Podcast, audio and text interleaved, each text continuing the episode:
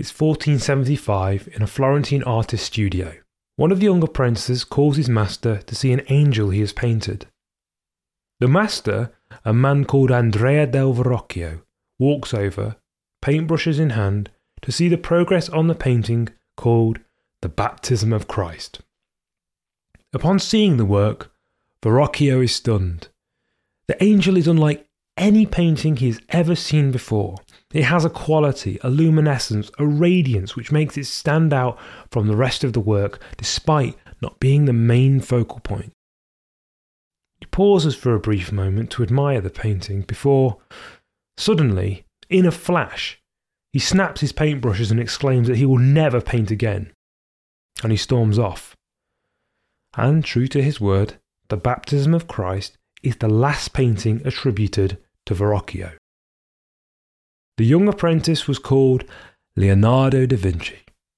And while this story is often regarded as the fantasy or embellishment of the biographer Vasari, it serves to illustrate the reputation and admiration Da Vinci had already started to acquire by the time he was 23 years old.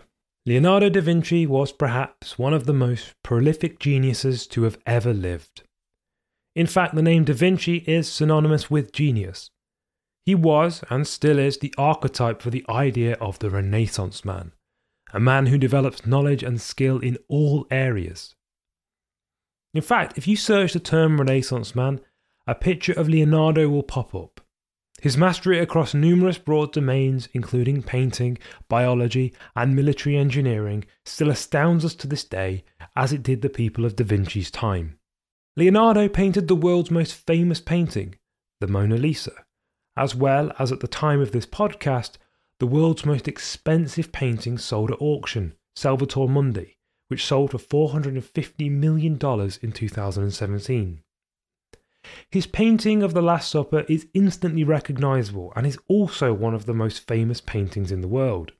His notebooks have provided insight into his genius and inspiration for generations. One of his notebooks, the Codex Leicester, was bought by Bill Gates for $30 million, which is one of the highest prices ever paid for a single book. As we will learn in this inaugural episode of the Enduring Lives podcast, he was beyond his time. Many of his discoveries were not rediscovered by others for hundreds of years. It wasn't until 2014, nearly 500 years after Leonardo's death, that his discovery of the function of the trabeculae which are muscle fibers lining the heart, was confirmed by modern techniques. Leonardo was also a keen observer of the modern world, and he was interested in many scientific fields such as anatomy, botany, and geology. He made detailed studies of the human body, plants, and the earth. And his drawings and notes on these subjects are considered masterpieces in their own right. He was the first person to draw a bird's eye view map that was precise with respect to layout and scale. We take this for granted in the modern world with satellite mapping. But in Leonardo's time, producing such a map required unrivaled ingenuity. Leonardo's notebooks are objects of wonder that show the breadth and depth of his interests. They're also curious because his notes are written in a mirror script. That is, the writing is both backwards and back to front, like it's being viewed in a mirror. His anatomical drawings, while never intended for publication, nevertheless laid the groundwork for modern scientific illustration. In one famous illustration, he drew a fetus in the womb, and as far as we know, he was the first person in history to do this. As we will see, he was the first person to do many things.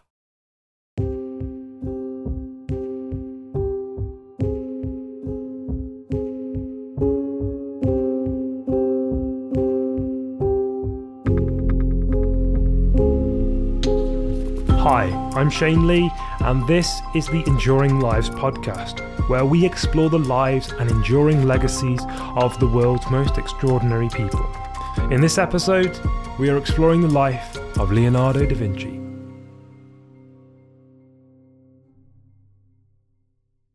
Leonardo di ser Piero da Vinci was born on Saturday, the 15th of April, 1452, to the unmarried 16 year old Caterina di Meo Lippi. His father was Messer Piero Fruosino di Antonio da Vinci, also known as Ser Piero. He was a legal notary and was between 24 and 25 years old when Leonardo was born. The name Da Vinci literally means from Vinci, but the exact place of Leonardo's birth is not completely certain. The most likely candidate is a small hamlet outside Vinci called Anchiano, which today is the site of a museum dedicated to Leonardo.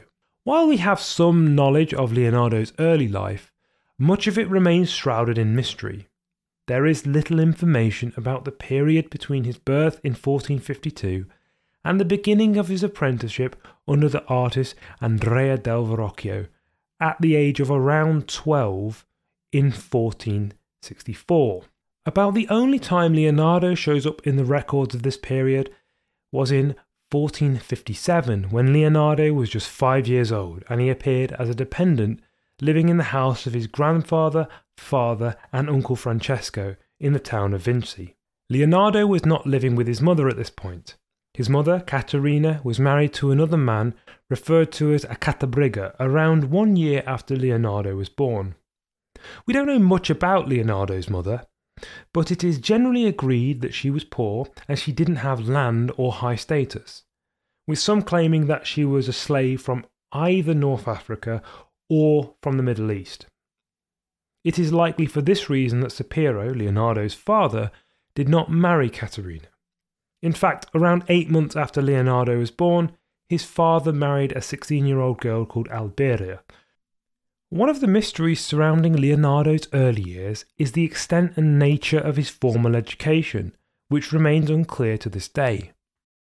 We do know that Leonardo did not receive a traditional scholar's education that would have included learning Latin and Greek.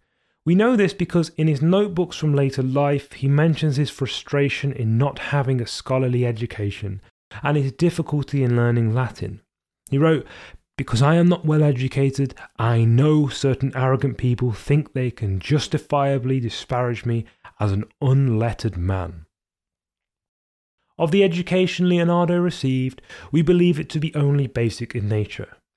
That is, it would have only consisted of reading, writing, and basic arithmetic. The primary reason for this is likely Leonardo's status as illegitimate.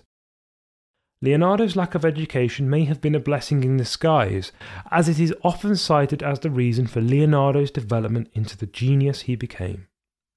In that his lack of education drove his unquenchable thirst for knowledge because he was forced to answer his own questions about the world. Even as a young boy, Leonardo displayed skills as an artist and a fascination with the natural world. A story that the biographer Vasari tells exemplifies this. Ser Piero was approached by a peasant who wanted to get a shield decorated in Florence. Ser Piero intended to fulfill the peasant's request because the peasant was skilled at catching birds and fish. However, between the peasant handing over the shield and Ser Piero taking it to Florence, Leonardo discovered the shield. He noticed that it was bent and the material was rough, so he took it upon himself to improve it. He straightened it and took it to a turner who could smooth out the material. Leonardo then decided to paint something on the shield that would strike terror into anyone that saw it. At this point, Leonardo had a collection of lizards, bats, and other animals, as he was interested in the natural world, and he used these as inspiration for the monster he was going to paint on the shield.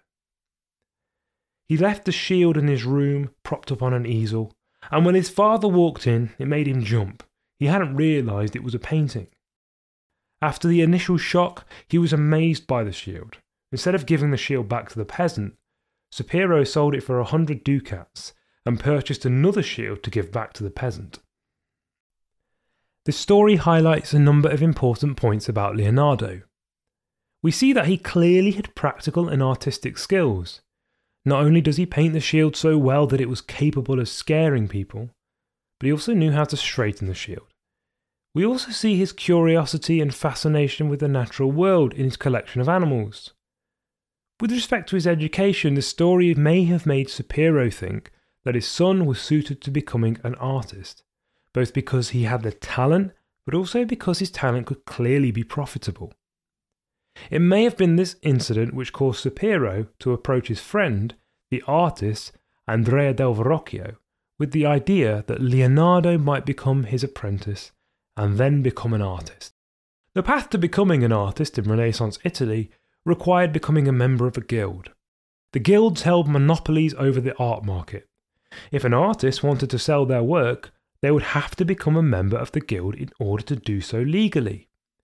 Joining a guild required first becoming a master artist, and the only way to do that was to apprentice in the workshop of a master artist. Andrea del Verrocchio was one such master.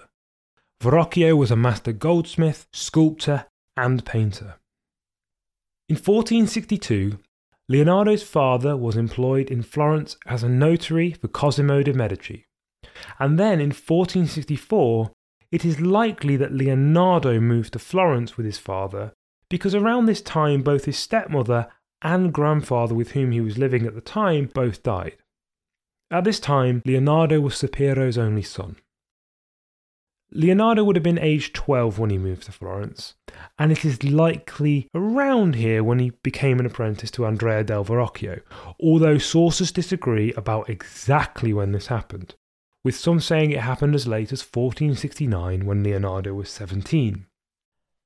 Verrocchio's workshop was located around the corner from Ser Piero's notary office, and it was here where Leonardo expanded and honed his already prodigious artistic skills. The artists in Verrocchio's workshop created paintings, sculptures, and other works under the tutelage of Verrocchio.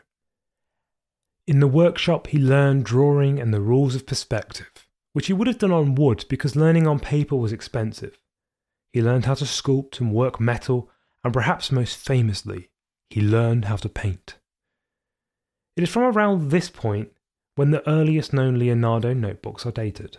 When Leonardo was around 20 years old in 1472, he qualified as a master artist in the Guild of St. Luke.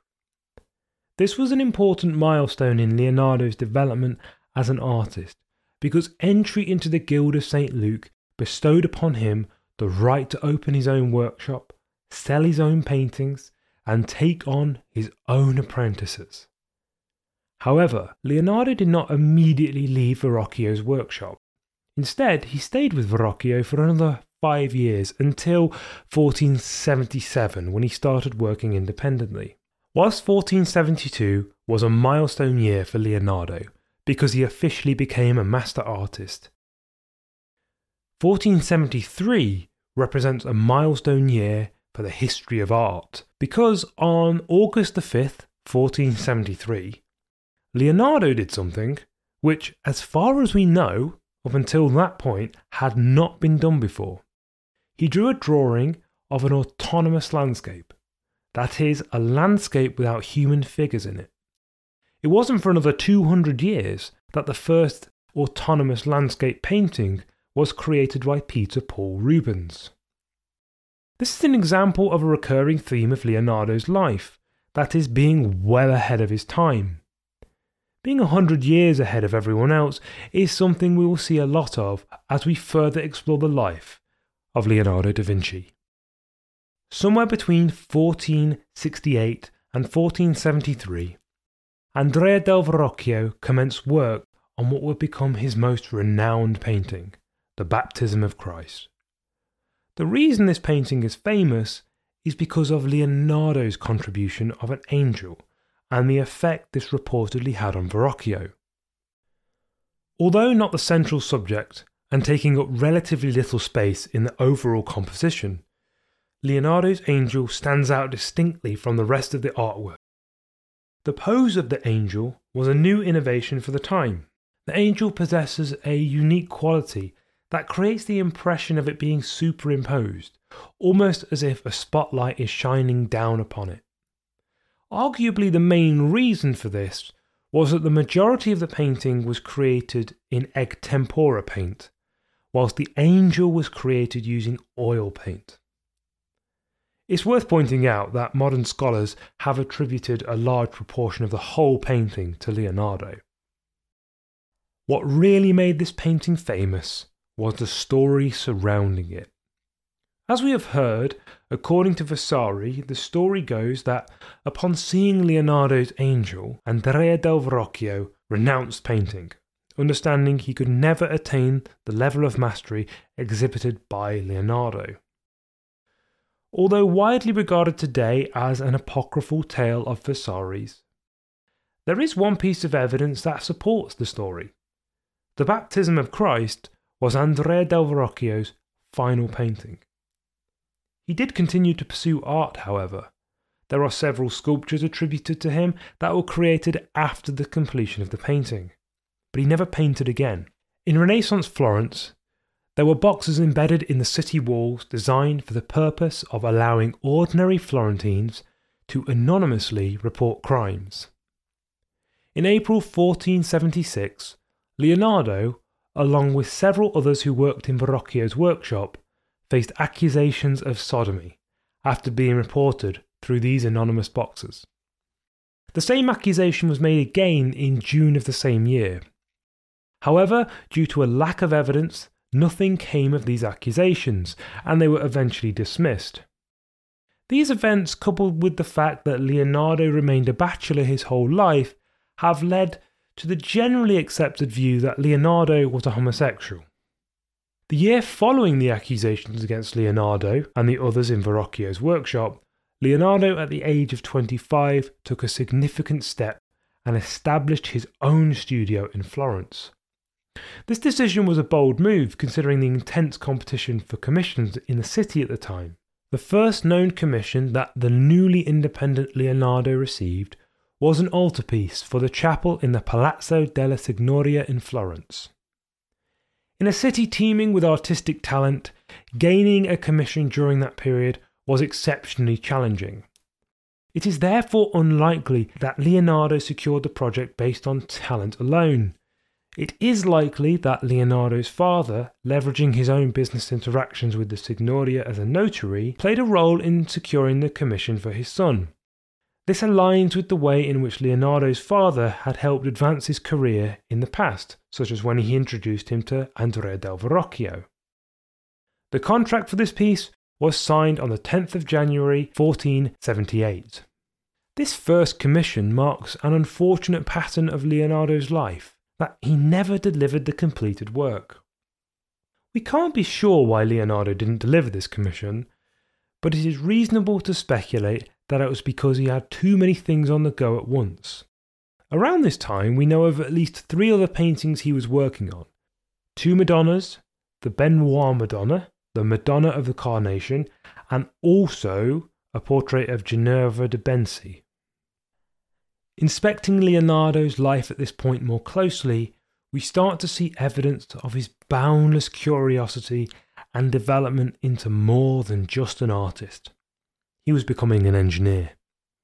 In addition to the painting, the first pages from the collection of notebooks later to become the Codex Atlanticus are dated from this year. This collection contains early drawings and inventions intended for military use, such as the design of a castle defence which would prevent enemy soldiers from scaling the castle walls with ladders because of a clever and original mechanism which would push the ladders over. It also contains the first references to a large scale plan to divert the Arno River, which we will hear more about later. With all this going on and having to run his newly formed workshop, the picture of why Leonardo might not have delivered his first commission begins to make sense. The commission was eventually completed by Filippino Lippi around seven years later. The political atmosphere in Florence in Leonardo's time was tense. There is reference to this in Leonardo's notebooks. In 1478, there was a plot supported by Pope Sixtus IV and the Vatican to overthrow the ruling Medicis. Both Lorenzo de' Medici and his brother Giuliano were attacked, with Giuliano dying from his injuries. The conspirators were caught, castrated, and hanged.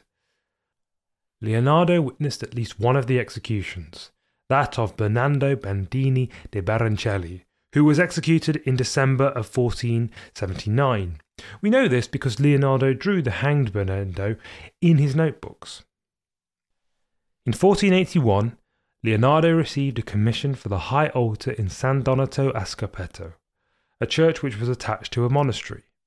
This commission echoes the earlier altarpiece that was commissioned in 1478 for the chapel in the Palazzo del Signoria, for three reasons. Firstly, this commission was never finished.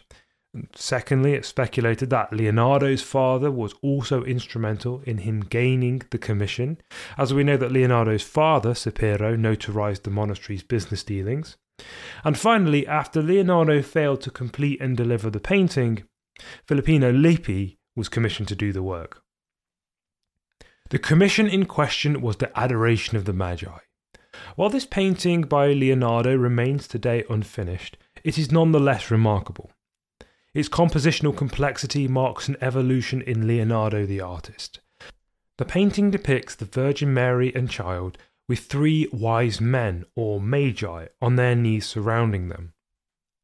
In the background, there are many other figures and features, including riders on horseback, a palm tree, and ancient ruins. To the far right of the painting is a man looking somewhere outside of the painting, and it is believed that this figure is a self portrait of the young Leonardo. The reason for Leonardo not finishing this painting is more clear cut than the commission of the altarpiece in 1478. In September, aged 29, Leonardo left Florence for Milan in order to work for Ludovico Sforza. Ludovico Sforza was Duke of Milan from 1494 to 1499. In September of 1482, Ludovico was involved in the War of Ferrara, also known as the Salt War. This conflict was between the Duke of Ferrara, who was later to become Ludovico's father in law, and with the papal forces, including the Pope we have met before, Pope Sixtus IV, who was involved in the Pazzi conspiracy. Leonardo saw in this war an opportunity to secure employment and wrote to Ludovico. In the letter, Leonardo highlighted some of his ideas and inventions related to warfare, including designs for cannons, bridges, and covered vehicles. By showcasing his knowledge and expertise in these areas, Leonardo hoped to impress the Duke and secure a position in his court. The letter provides a fascinating insight into the mind of Leonardo. Brimming with Leonardo's ideas, it shows an extraordinary confidence in his abilities, especially because it's doubtful that he had ever actually carried out any of the inventions he talked about in the letter, at the point of writing at least.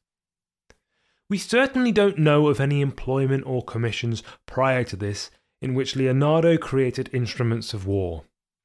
The inventive and far reaching ideas in the letter are characteristic of Leonardo, as was his self belief and confidence.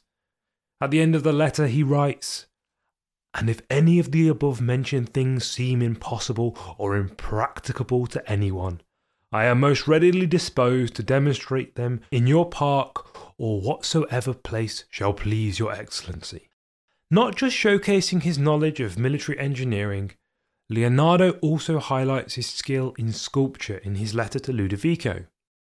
He specifically mentions a proposal of a bronze horse sculpture that he could create as a tribute to Ludovico's father. The letter was a success. Ludovico hired Leonardo and first instructed him to create the statue of a horse in bronze.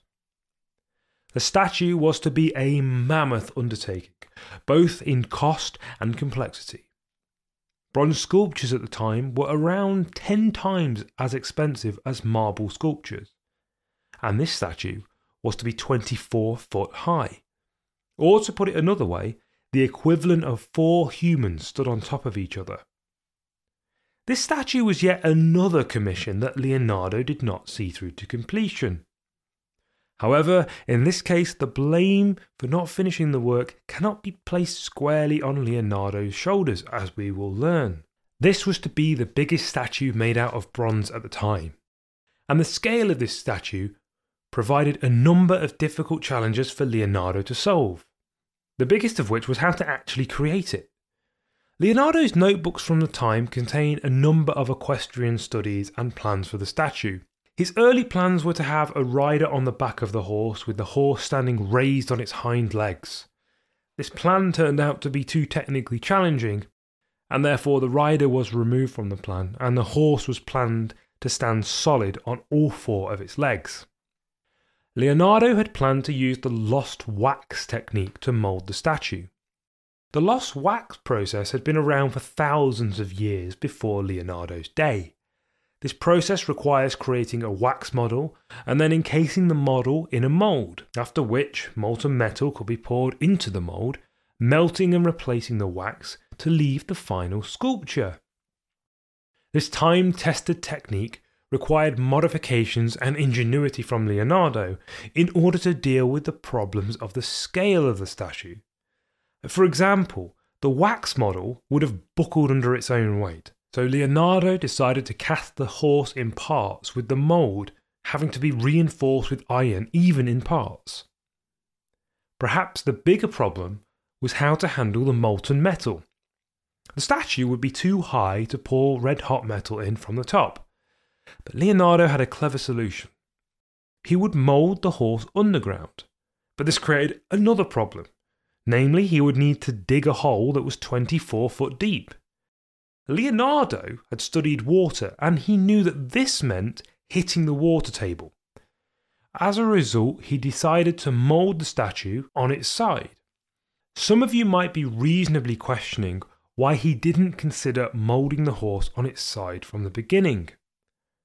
Well, the reason is that the lost wax technique traditionally required the statue to be upside down, because gravity would pull the molten metal to the bottom of the mould, preventing imperfections at the most visible parts.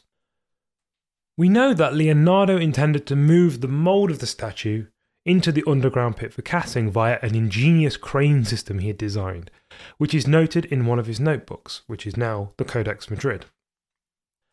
Leonardo created at least two models of the horse a small wax sculpture, currently housed in a private collection, and a full scale clay model featuring both the horse and its rider. Sadly, the latter was destroyed, but not before being showcased at a wedding in Milan Cathedral. The material required for the statue proved to be the first and most major undoing of the project.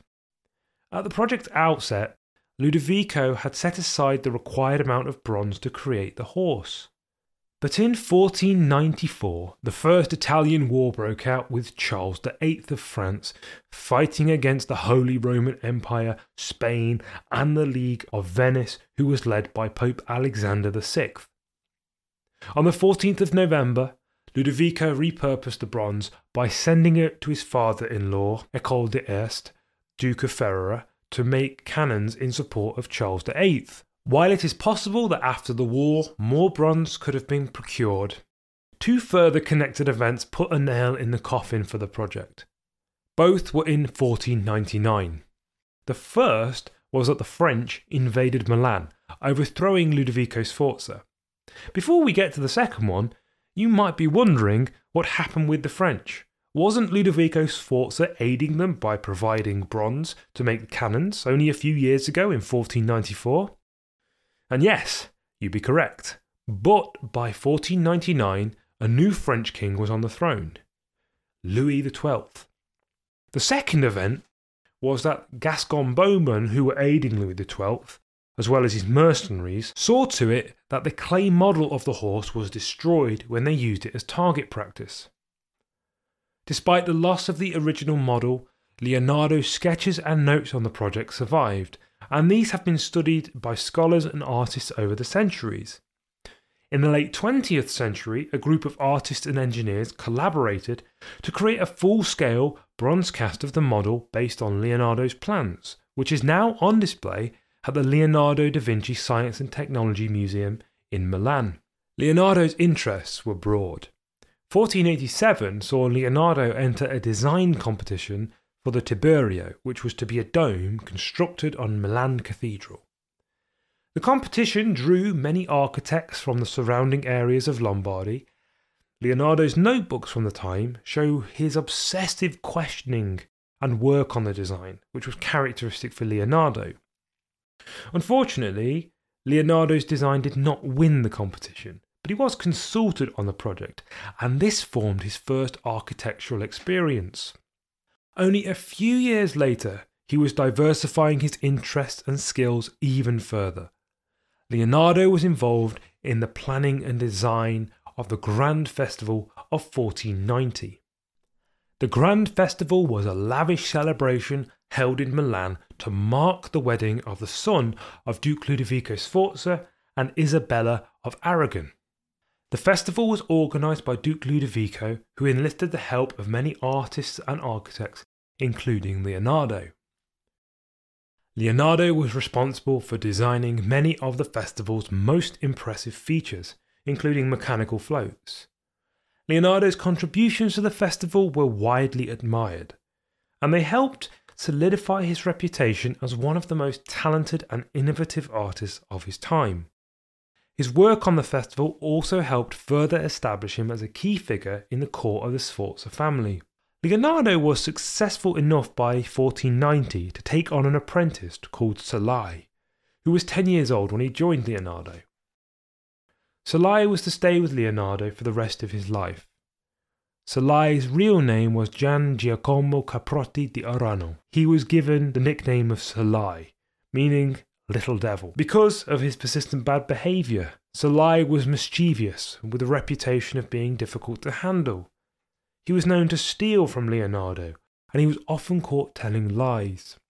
For example, Salai joined Leonardo in July of 1490, and by September he had started stealing. He stole a silver point from Leonardo's assistant Marco. This habit he kept up throughout his time with Leonardo. Despite these character flaws, however, Salai was a favourite of Leonardo's, and the two developed a close relationship that lasted until Leonardo's death. Leonardo is said to have been drawn to Salai's youthful beauty, and he frequently used him as a model for paintings.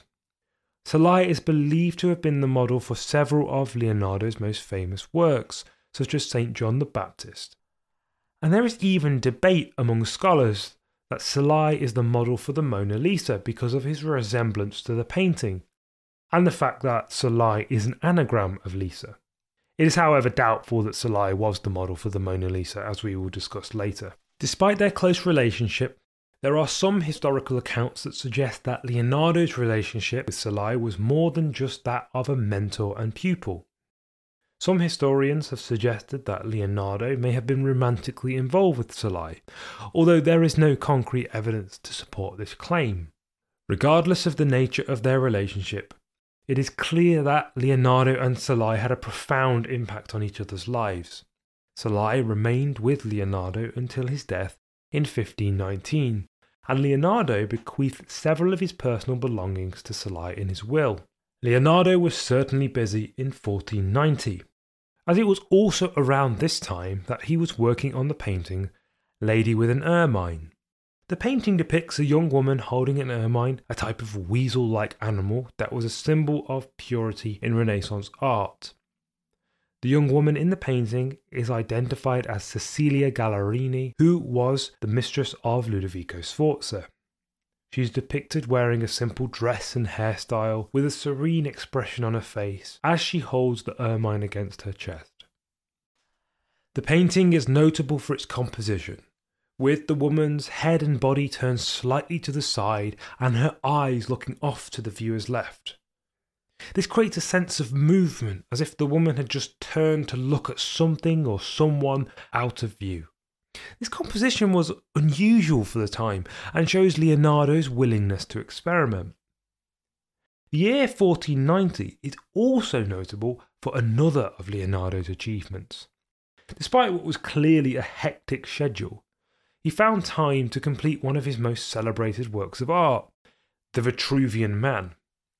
This iconic drawing depicts a male figure with outstretched limbs fitting inside both a circle and a square. It is renowned for its precision, mathematical accuracy, and the idealization of the human form, according to the principles of the ancient Roman architect Vitruvius. The Vitruvian man is a defining icon of the Renaissance, encapsulating the values and ideals of the period, and it is a symbol of genius. it even appears on Italian euro coins. One of Leonardo's surviving paintings is unique, in that, ironically, there are two of them. The Virgin of the Rocks are two paintings by Leonardo. The first was commissioned in 1483, and the second was around 1493. The most likely reason for there being two paintings is because of a dispute with the Confraternity of the Immaculate Conception in Milan, for whom he had originally agreed to paint the first painting as the centre of an altarpiece. We believe that the painting was delivered to the confraternity, but then taken back and sold. And the most likely reason for this was a dispute over pay. Leonardo and Ambrogio de Predis, a painter with whom Leonardo was both lodging and working with at the time, thought Leonardo had been underpaid for the painting. Leonardo claimed that the work had cost 800 lire and that he wanted another 1200 lire. Leonardo had even petitioned Ludovico Sforza to intervene in the matter. Leonardo and Ambrogio had argued that if the price could not be agreed by an independent expert, that the painting should be removed and sold.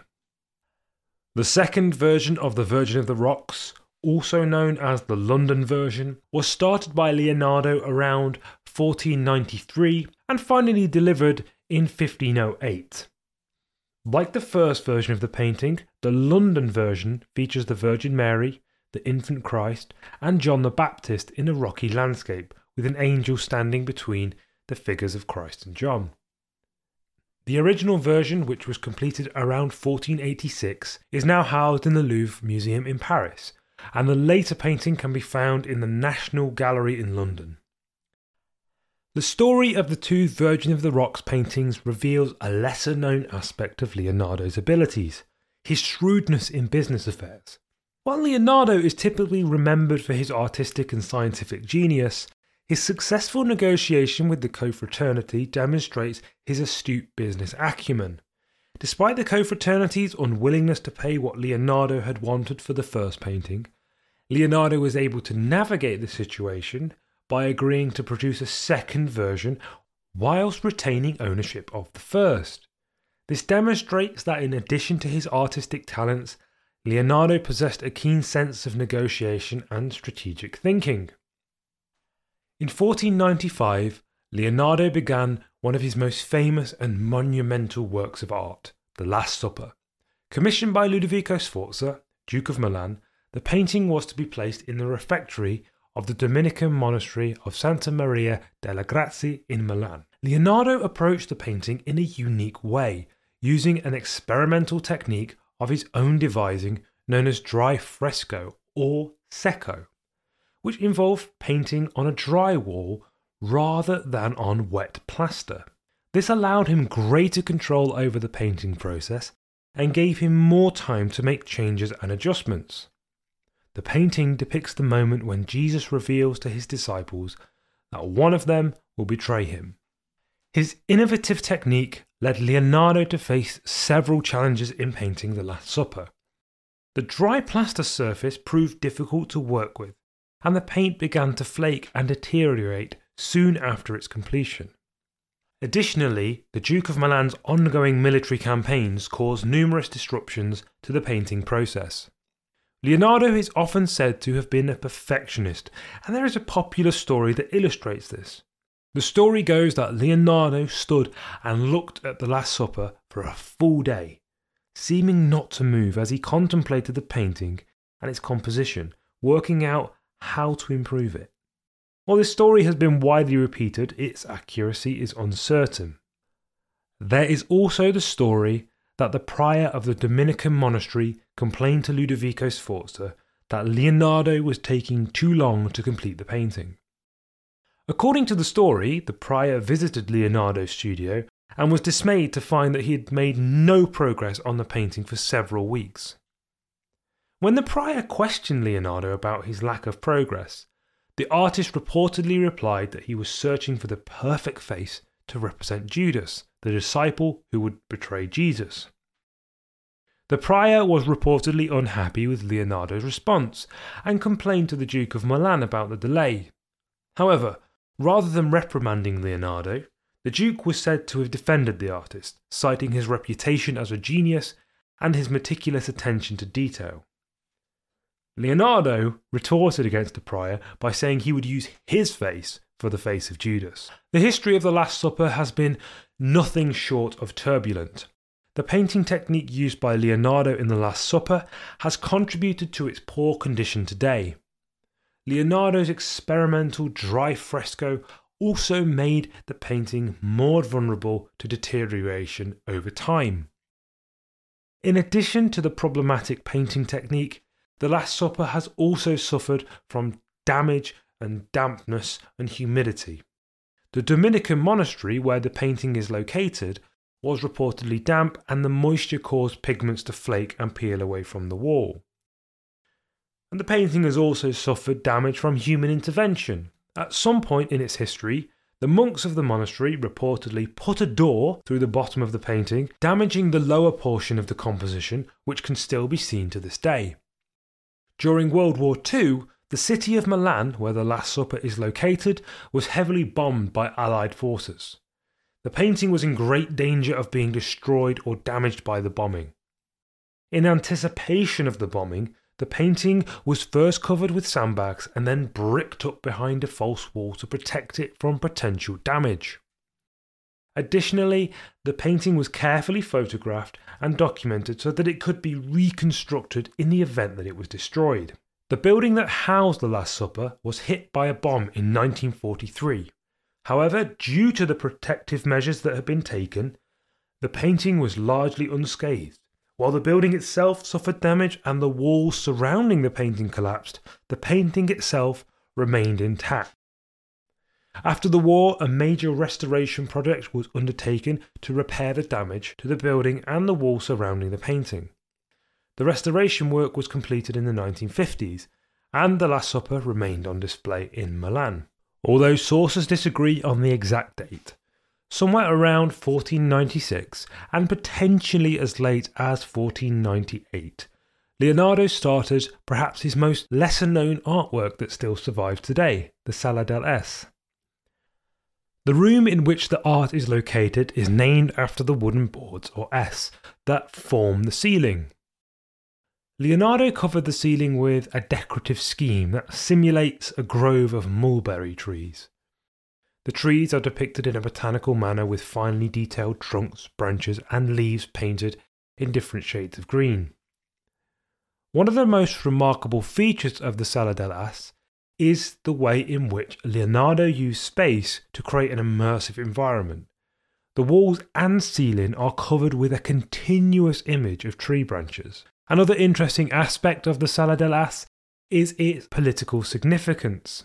The room was commissioned by Ludovico Sforza, who was trying to re establish his power and authority after a period of instability and conflict. Leonardo's design for the room was intended to symbolise the renewal and growth of Milan under Sforza's rule.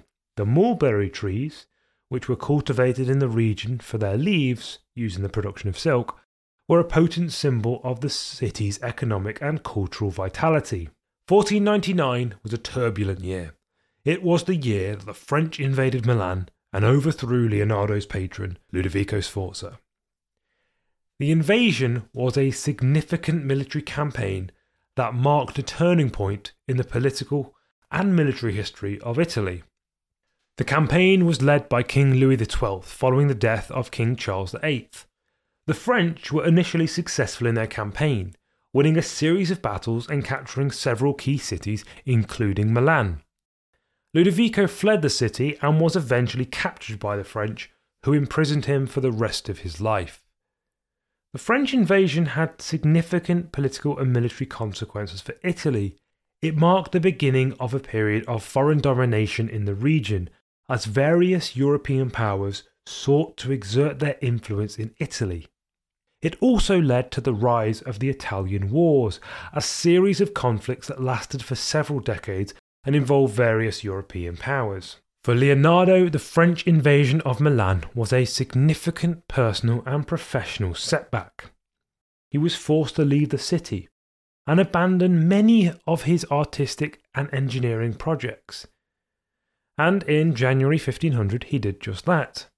In February, he moved to Venice, where he sought employment as a military engineer.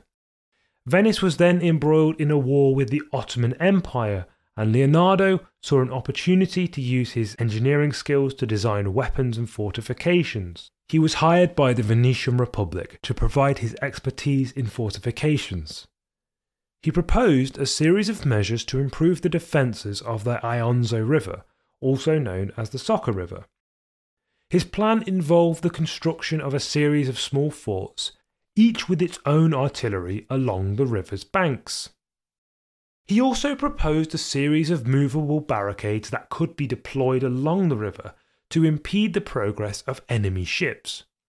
These barricades were designed to be easily moved and deployed by a small number of soldiers, allowing them to quickly adapt to changing conditions on the battlefield. These proposals were based on his extensive knowledge of military engineering, and his designs were considered innovative for the time.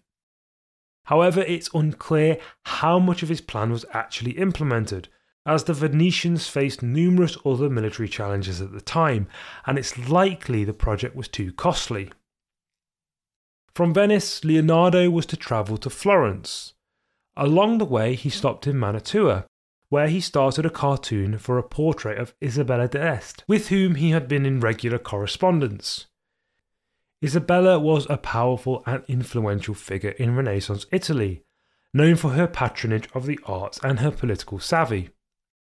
Isabella had been petitioning Leonardo for some time to paint her portrait, and the cartoon he started shows his intention to deliver the portrait as a painting. And the reason for this is that a cartoon is a full scale preparatory drawing that an artist creates before beginning work on a larger painting or fresco.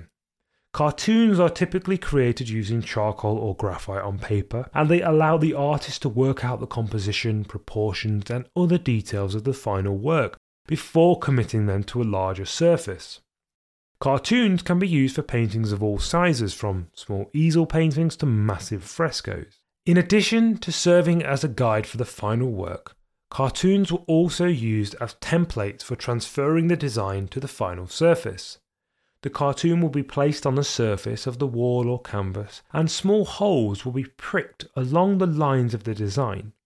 Then the artist or their assistants could use the holes as a guide for drawing the design onto the final surface. The cartoon of Isabella that Leonardo created had been pricked, so we see his intentions to create a painting from the cartoon. Unfortunately, we don't know if Leonardo ever completed and delivered this painting. If he did, the painting is currently lost. There are some surviving letters and references to a painting that Leonardo had completed, but we don't know for certain if they are referring to the portrait of Isabella. On April the 24th, 1500, Da Vinci arrived in Florence. This date marked the start of the period which scholars call the Second Florentine period in Leonardo's life. By this time, Leonardo was well known and well regarded. Upon his return to Florence, he was appointed as an architectural expert to consult on how best to address foundational damages to the church near Florence. In this work, we see Leonardo combining his knowledge of engineering, architecture, and water. The problem, as Leonardo diagnosed it, was breakings of the walls, which was caused by a movement of the ground, which Leonardo further deduced was due to underground water flows. And he was dead right. He recommended improving the drainage. This was later done in 1501. In 1502, Leonardo was offered a job as general architect and engineer by Cesare Borgia, the son of Pope Alexander VI, and a powerful military leader known for his ambition and ruthlessness. Leonardo was aware of Borgia's reputation and the controversies surrounding his family's rule, and it is likely that Leonardo showed Borgia his military designs to appeal to his interests and become employed by him. During his time in Borgia's service, Leonardo worked on a number of projects, including the design of a new city and fortress for Borgia in the Romagna region. He also conducted surveys of the territory and made detailed maps, as well as experimenting with new weapons and military strategies. It was in Borgia's service that Leonardo made advances in the field of cartography. Borgia had Leonardo travel around surveying various areas, likely for use in military campaigns. During this time, he produced the map of Imola, which is a remarkably accurate map that Leonardo achieved without the use of satellites and modern technology. The map is significant in the field of cartography for a number of reasons, and it highlights another instance of Leonardo being ahead of his time. Before the map of Imola, maps were often rudimentary and lacked accurate depictions of geography, with many relying on symbolic representations rather than accurate depictions of the terrain. The map is one of the earliest known examples of a bird's eye view map, which is a type of map that depicts a landscape or city from an elevated perspective. This was a groundbreaking development in cartography, as it allowed viewers to gain a more comprehensive and detailed understanding of the geography of a place. The map of Imola was significant for its attention to detail and the level of precision with which it was created. Leonardo spent a great deal of time conducting surveys and making observations in order to create an accurate representation of the city, and the resulting map was both beautiful and informative. Finally, the map of Imola was significant for its influence on later cartographers and mapmakers. If you imagine a map today, you will almost certainly imagine a bird's eye view map. In fact, it's hard to imagine a map that doesn't use this perspective. Leonardo's innovative approach to cartography and his use of perspective and geometry set a new standard in mapmaking, and his legacy can be seen in the development of modern cartographic and mapmaking techniques. Somewhere around December of 1502 or early 1503, Leonardo left the service of Cesare Borgia. It's not clear why Leonardo left his service, but some scholars have noted the possibility that the brutality at Borgia became too much. Leonardo was aware of the violence of Borgia when he joined his service, but around December of 1502, Borgia had one of Leonardo's friends strangled. At the same time, Borgia had used a man called Ramiro di Lorca to instill fear and submission in the people of Cesena, but as an act of furtherance, Borgia then had Ramiro chopped in half and left in the public square. One of Leonardo's lesser known designs was for a bridge over the Golden Horn of Istanbul, which was then Constantinople. In 1503, Leonardo wrote a letter to Sultan Bayezid II of the Ottoman Empire expressing his interest in working for him as a military engineer and designer of war machines. The letter was a response to the Sultan's request for skilled craftsmen and artisans. Leonardo wrote it seeking employment, having lost his patron after Borgia. In the letter, Leonardo introduces himself as an inventor and designer, and he provided examples of his skills, including his ability to design machines for war and his expertise in the construction of bridges, canals, and other engineering projects. The letter included a proposal for a bridge over the Golden Horn, a natural harbour and vital waterway for the city. Although the Sultan had wanted such a bridge constructed, he didn't respond to Leonardo. Leonardo's design for the bridge was a radical departure from the traditional arch bridges of the time and instead featured a single span that was supported by parabolic abutments on both sides. Furthermore, it was a project of massive scale for the time. The bridge Da Vinci was proposing would have been 280 metres long, which would have made it the longest bridge in the world at the time. Despite not getting a response from the Sultan, Leonardo's design today is considered a groundbreaking work of architecture and design. It was one of the many examples of Leonardo's forward thinking and innovative approach to problem solving, which we have seen again and again. 1503 seemed to have been a year of grand ambitions for Leonardo. In addition to the design of the bridge across the Golden Horn, in spring he was in Florence and he was starting plans to divert the Arno River. The project to divert the Arno involved altering the course of the river over a distance of approximately 12 miles. Even if the project was planned today, it would be an immense undertaking. The idea behind the plan was to cut off Pisa from the Arno River. The river was an essential resource to Pisa, and cutting it off was a military strategy spearheaded by Niccolo Machiavelli. Yes, that Machiavelli, famous for writing The Prince, whom Leonardo had met whilst in the employment of Borgia. Florence and Pisa had a contentious history. Florence controlled Pisa until it became an independent republic in 1494. This was an important loss for Florence because Florence's outlet to the sea was via Pisa.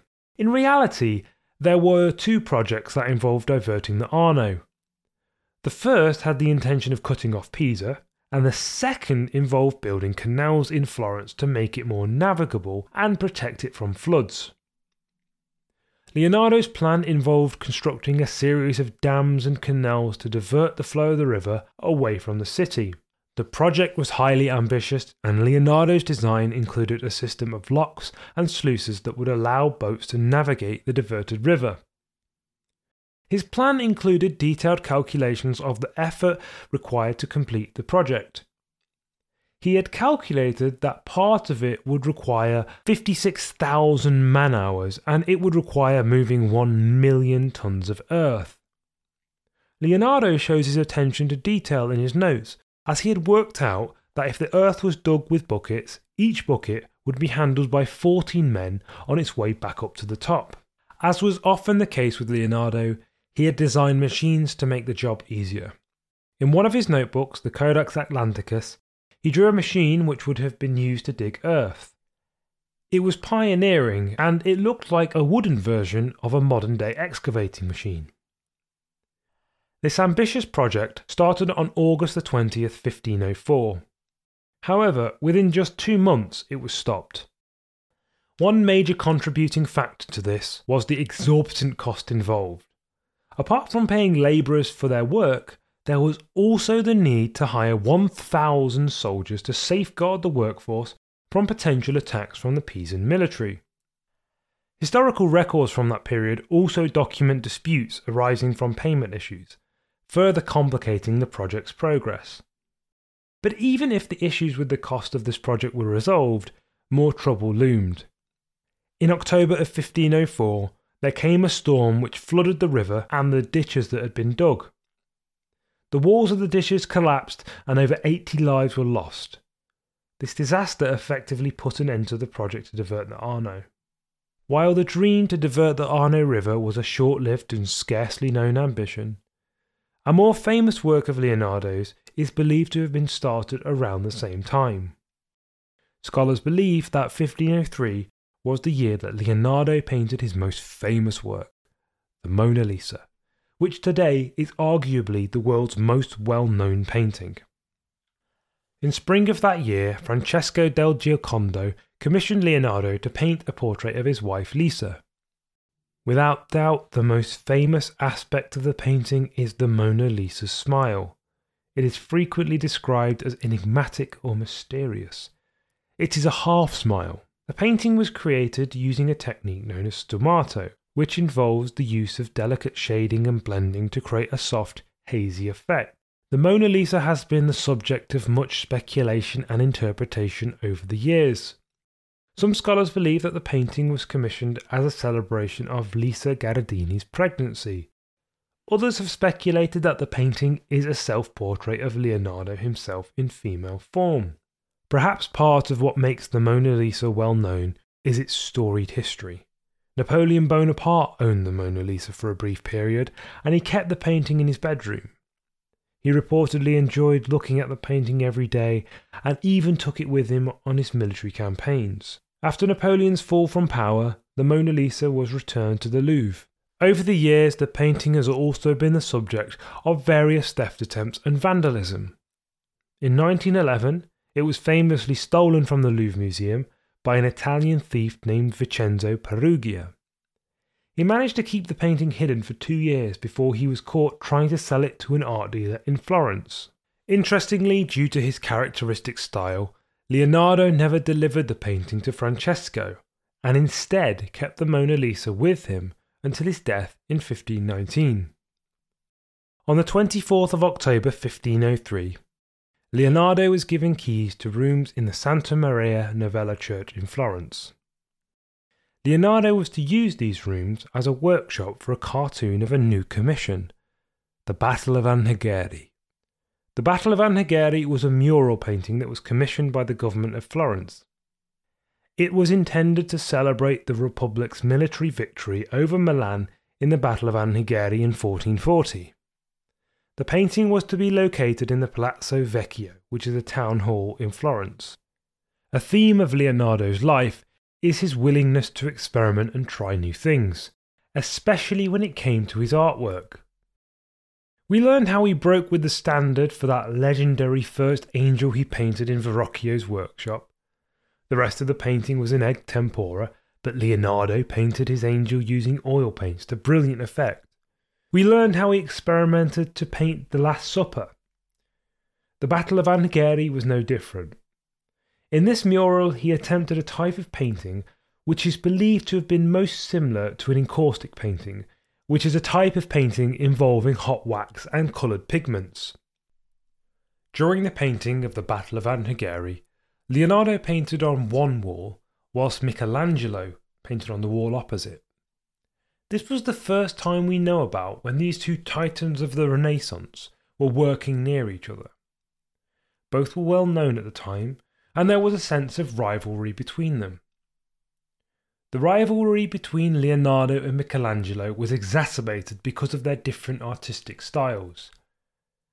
Leonardo was known for his scientific approach to art, and his paintings often featured a sense of softness and delicacy, whereas Michelangelo was known for his muscular and dynamic figures, particularly in his sculptures. The two artists had different personalities as well, with Leonardo being known for his charming and persuasive personality, and Michelangelo being more reserved and difficult to work with. There are also reports that Michelangelo was jealous of Leonardo's fame and success, and that Leonardo was dismissive of Michelangelo's work. In order to work on the Battle of Anghiari, Leonardo once again displayed his inventiveness by creating a unique scaffold that could alter its height depending on how it was configured. The scaffold was designed by Leonardo himself, and likely was a complex system of wooden beams and brackets that extended out from the wall, with a platform at the top where Leonardo could stand and work. It also likely had a series of pulleys and ropes that allowed Leonardo to move up and down the wall as he worked, giving him greater control over his painting. Unfortunately, the exact design and construction of the scaffold are not known in detail, as the painting was never finished, and Leonardo's notes on the project have been lost.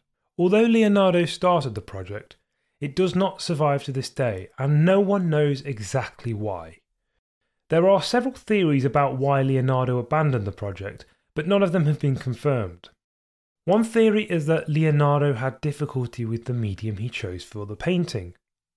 The process he chose involved hot wax and coloured pigments, and it was recorded that the upper half of the work dried too dark and the lower half melted together. There is an account that suggests that this may not have been Leonardo's fault, however, as Leonardo claimed to have been deceived about the linseed oil he was using for the painting. Another theory is that Leonardo had disagreements with the government of Florence and was not paid in full for the commission. There is an account of how Leonardo went to the bank to receive some of his money for the painting, and they insisted on paying him in small denominations, to which Da Vinci exclaimed in outrage, I am no penny painter. As a result of this dispute, he may have abandoned the project out of frustration or as a form of protest. The most compelling reason is that Leonardo's services were wanted elsewhere. There is evidence to suggest that in 1507 the King of France intervened with the Florence Signoria to allow Leonardo to stop working on the project. We do know that the painting, at least in a half completed form, existed for some time after Leonardo's death. There are accounts from the 1540s which describe the painting of the Battle of Anghiari in a town hall. What we don't know is what became of it. We don't know if the painting was removed, destroyed, or painted over. Recent research projects have attempted to unearth this lost painting, but none have been successful. Perhaps the best insight we have into what the work would have looked like can be found in Peter Paul Rubens' copy of the work, which was completed around 1603. Rubens' copy was based on a drawing of the original by Leonardo, as well as sketches and descriptions of the painting that survived. Rubens was a great admirer of Leonardo and had studied his work extensively during his time in Italy. In 1504, Leonardo travelled to the town of Piombino, located on the coast of Tuscany. The reason for his visit is not entirely clear. He had been to Piombino two years before in 1502 under the service of Cesare Borgia in order to investigate the possibility of draining the marshes surrounding the port town. During his time in Piombino in 1504, Leonardo worked on several projects, among which was the design of a fortress for the town. The fortress was designed as a star shaped structure with five points, which was a revolutionary design at the time. The shape allowed for better defense against attackers as it provided more angles from which to fire weapons and better visibility for defenders. Leonardo's design for the fortress also incorporated several other innovative features, including a system for water supply and drainage, a ventilation system to prevent the buildup of gases from cannons, and a series of underground tunnels to allow for the stealthy movement of soldiers. As with many of Leonardo's grand designs, the fortress was never built, as political instability in the region prevented its construction. Leonardo did not stay long in Piombino, and he was soon back in Florence working on the Battle of Anghiari, in 1506, Charles d'Amboise, the French governor in Milan, wrote to the Signoria in Florence to request that Leonardo travel to Milan in order to design him a villa and garden. In May, that leave was granted, and in September, along with Salai, Leonardo set off for Milan. The next year, Leonardo took on Francesco Melzi as his second apprentice. He was impressed by the young Melzi's intelligence and creativity. Over the years, Melzi became one of Leonardo's closest companions and his most trusted assistant, and Melzi remained with him until Leonardo's death. Melzi's relationship with Leonardo was much more than the typical apprentice and master. He was a devoted friend and confidant to Leonardo, and he was instrumental in preserving his memory and his legacy after his death. One of Leonardo's lesser known works was started somewhere between 1507 and 1508. Leonardo's Rivellino is a small fortress that he designed and built during his time in Milan. The fortress was intended to defend the Duchy of Milan from potential attacks. The Rivellino is located near Milan in the town of Locarno, that today is in Switzerland, and was built on the orders of the French governor of Milan, Charles d'Amboise. In addition to the design of the Rivellino itself, Leonardo also designed a number of weapons that were intended to be used in its defence. These included catapults and other types of artillery. He was also commissioned by the Duke of Milan to create a variety of machines, ranging from powerful siege engines capable of breaking down a castle's doors to cannons suitable for warfare. One of the machines he designed was a tank like vehicle that could be used to break through enemy lines while protecting the soldiers within. It's unlikely, however, that this vehicle was created in Leonardo's day due to its weight, but it shows Leonardo's forward thinking. In the winter of 1507, Leonardo conducted one of his most important investigations. He was given the opportunity to perform a dissection on a centenarian, a person who is over 100 years old. This was a rare opportunity for Leonardo, as at the time it was uncommon for people to live to such an old age. Leonardo was particularly interested in the anatomy of the human body, and he used the opportunity to study the centenarian's body in detail. He made detailed drawings and notes of his observations, which he later used in his anatomical studies. For Leonardo, the human body was like a machine, and he believed that by studying its workings, he could gain insights into how to create machines that mimic the body's function. Leonardo's anatomical studies were groundbreaking for their time, as they were some of the first to be based on direct observation and dissection of the human body. His detailed drawings and notes didn't just demonstrate a deep understanding, but they were also ingenious and original.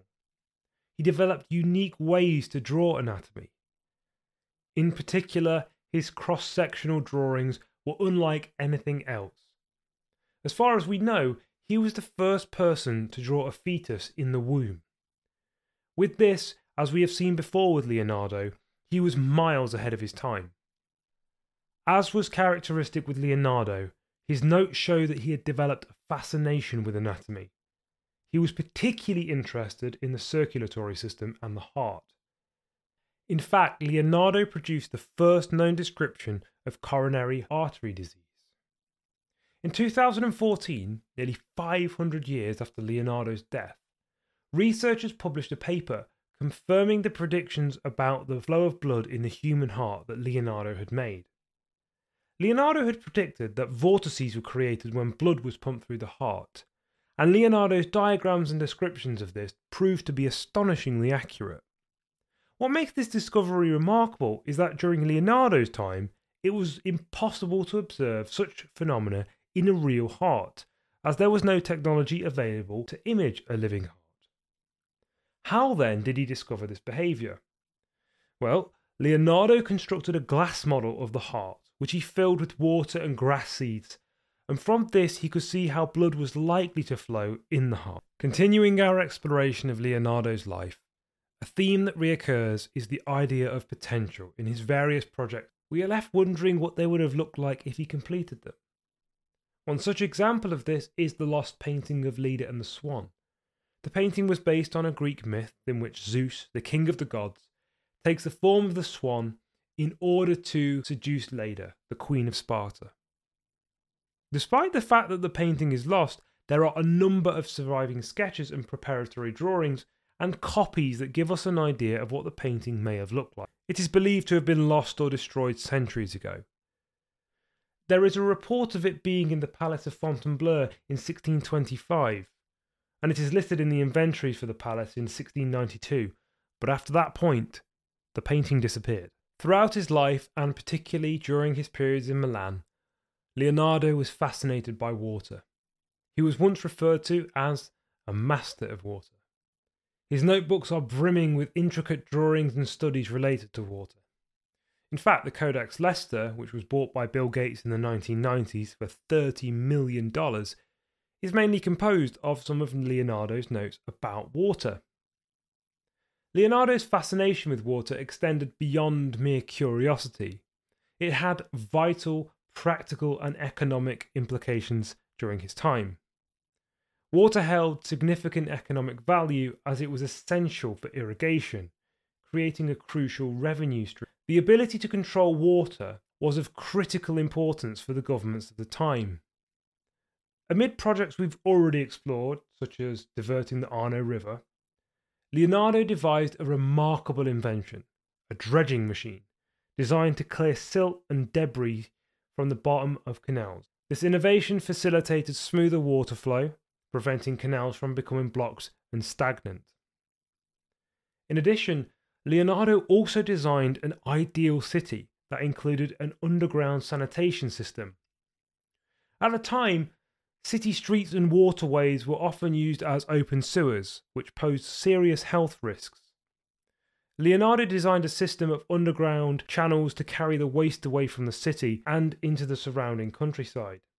It is believed that one of the inspirations for this design was the bubonic plague, which had hit Milan in Leonardo's lifetime. In 1511, Leonardo's patron, Charles de Amboise, who was also the French governor to Milan, passed away. The following year, in 1512, Milan was invaded by Swiss soldiers who set fire to parts of the city. As a result, Leonardo and his assistants had to seek refuge elsewhere. They ended up staying at the Melzi family villa, which was owned by Francesco Melzi. In late 1513, now aged 61, Leonardo secured a new patron in the form of Giuliano de' Medici, the brother of Pope Leo X, and this led Leonardo to move to Rome to work for his new patron, who allowed him to stay in rooms in the Vatican. During this time, Leonardo was interested in the study of optics, which is the study of light and its interaction with matter. He made several observations about visual perception, such as the fact that the edges of objects appear more distinct when viewed against a lighter background. Additionally, Leonardo studied anatomy and the function of the human eye, and made important discoveries about the way light enters the eye and is focused on the retina. In order to study the anatomy of the eye more closely, Leonardo developed an ingenious and highly unusual method to dissect an eye. He put the eye in an egg white and then boiled it. This had the effect of allowing the eye to be cut open without spilling the fluids inside the eye. There is some evidence to suggest that Leonardo may have used this study to develop a telescope like device over a hundred years before the earliest confirmed telescope. Some historians have suggested that certain drawings in Leonardo's notebooks, such as one depicting a man holding a tube to his eye, may have been early conceptualizations of a rudimentary telescope. And he mentions either having created or intending to create glasses which would allow him to magnify the moon. He also had diagrams depicting a tube like device with what could be a convex lens, but equally it might not be a telescope, and it does remain a topic of debate among scholars as to whether Leonardo invented the telescope. It is likely this device, if he created it, helped Leonardo be ahead of his time in a discovery about the moon. When we see a crescent moon in the sky, a thin portion of the moon is illuminated directly by the sun's light. The rest of the moon that is facing us is not in complete darkness. Instead, it's slightly illuminated. Leonardo had accurately worked out the source of this light. It was the Earth. More specifically, it was the light of the sun reflected off the Earth. This phenomena is known as planet shine or earth shine and he was the first to write about it. One of the engineering projects Leonardo got involved with during this period was the project to drain the Pontine marshes, which are south of Rome. The plan was to dig two channels from the marshes to the sea. Construction on the project started in 1515 with the digging of the channels. But, as was the case with similar projects in the past, it was quickly abandoned not because of technical infeasibility or labour problems, but instead backlash from the local people who argued that the project amounted to papal annexation of the land belonging to them. The death of Leonardo's patron, Giuliano de' Medici, in 1516 was also a likely contributing factor. The ambition to drain the marshes remained until in 1922 when a project to drain the marshes was started by Benito Mussolini, primarily to prevent the spread of malaria. It was referred to as the Battle of the Swamps, and it was very successful. Again, Leonardo was ahead of his time. On the 12th of July 1515, there was a banquet which was held to honour the French king Francis I. And it was during that banquet that Lorenzo di Piero de' Medici presented the king with a gift and the gift was a mechanical lion that had been invented by Leonardo. It was characteristic of Leonardo's inventiveness. The lion contained a system of gears and pulleys that allowed it to move its head, tail, and limbs. It was also capable of producing realistic roars and other sounds, and it would open its chest to reveal a bunch of lilies. The crowd was amazed by its lifelike movement and the sounds of the lion and Francis I was so impressed that he later, in 1516, appointed Leonardo as his first painter, engineer, and architect, and provided him with a generous stipend. When Leonardo entered the service of King Francis I in 1516, he was 64 years old. We know that he was still in Rome in August of that year, so it would have been after his birthday when he left Italy forever and moved to France to live in the king's summer palace called Manor de Clos. In the last three years of Leonardo's life, we believe he did not paint any major paintings. It is believed that one of his last paintings was St. John the Baptist, which is believed to have been painted between 1513 and 1516, and may have been a commission from Pope Leo X, but we don't know for certain. During the last years of Leonardo's life, one of the projects he was involved with was the design of a palace for King Francis. The palace was to be located in Romorantin. Leonardo's design included the provisioning of canals to draw water from the nearby river. The design was vast and included two main buildings with a series of smaller ones. Leonardo's vision was never realised because of his death in 1519. In 1519, Leonardo turned 67. And just a few days after his birthday, he wrote his will. One of the most notable bequests in his will is the request that his assistant, Francesco Melzi, receive all of his notebooks, sketches, and drawings.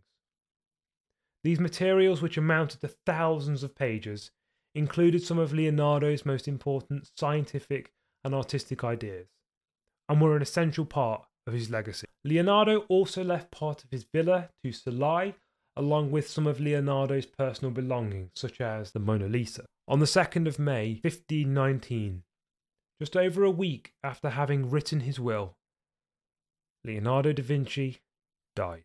The story of Leonardo's death has been immortalized in a painting, which Leonardo, by this point a frail old man, dies in the arms of the King of France. The exact cause of Leonardo's death is not known for certain, but it is believed he suffered from a stroke. According to some accounts, he had been complaining of illness and weakness for several months prior to his passing, and during the weeks leading up to his death, he was bedridden. Leonardo was buried as per his request in the collegiate church of Florentin, the Chateau d'Amboise. Unfortunately, this church was damaged in the French Revolution and eventually demolished along with some of the graves in 1802.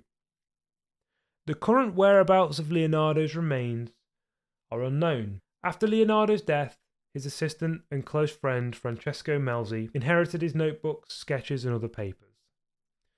Melzi took great care to preserve and organise the materials, which consisted of more than 7,000 pages of notes, drawings, and writings on a various range of subjects, including art, science, engineering, and philosophy. He also worked to ensure the materials remained in good condition and were protected from damage. It is thanks to Melzi's efforts that some of Leonardo's notebooks survive to this day. Melzi remained custodian of Leonardo's notebooks for many years until his own death in 1570. After that, the materials passed into the hands of Melzi's heirs, who continued to keep them safe and protected. Over time, some of the materials were lost or destroyed, and others were scattered across Europe and North America. Luckily, many of the notebooks and sketches have survived, and they remain an important source of information about the life and work of one of history's most influential artists and thinkers. As an artist, Leonardo is best known for his masterpieces such as the Mona Lisa and the Last Supper, which have become icons in their own right. As a scientist and engineer, Leonardo made groundbreaking discoveries in many domains, including anatomy, physics, and mechanics. He was interested in understanding the natural world and the laws that govern it, and his seemingly boundless energy and compulsion to understand the world can be seen in his notebooks. Leonardo was also a prolific inventor, designing machines and devices that were far ahead of his times. He envisioned flying machines, diving suits, and a wide range of other contraptions that anticipated many of the technological developments of the modern era. When I think of why Leonardo da Vinci has fascinated us for so long, the word I think of is potential. Certainly, Leonardo was a genius, but for me, the word potential underscores the life and work of Leonardo. His insatiable curiosity led him to forever start projects and only finish a few and the potential of these seeds of promise are intriguing in their incompleteness. What would it have looked like if Leonardo had diverted the Arno River? What would his unfinished masterpieces like the Adoration of the Magi have looked like if he finished them? What would he have discovered if he had more time? Leonardo was perhaps the most towering figure of the Renaissance. His unique capacity for learning, understanding, and discovery are unmatched in the history of mankind.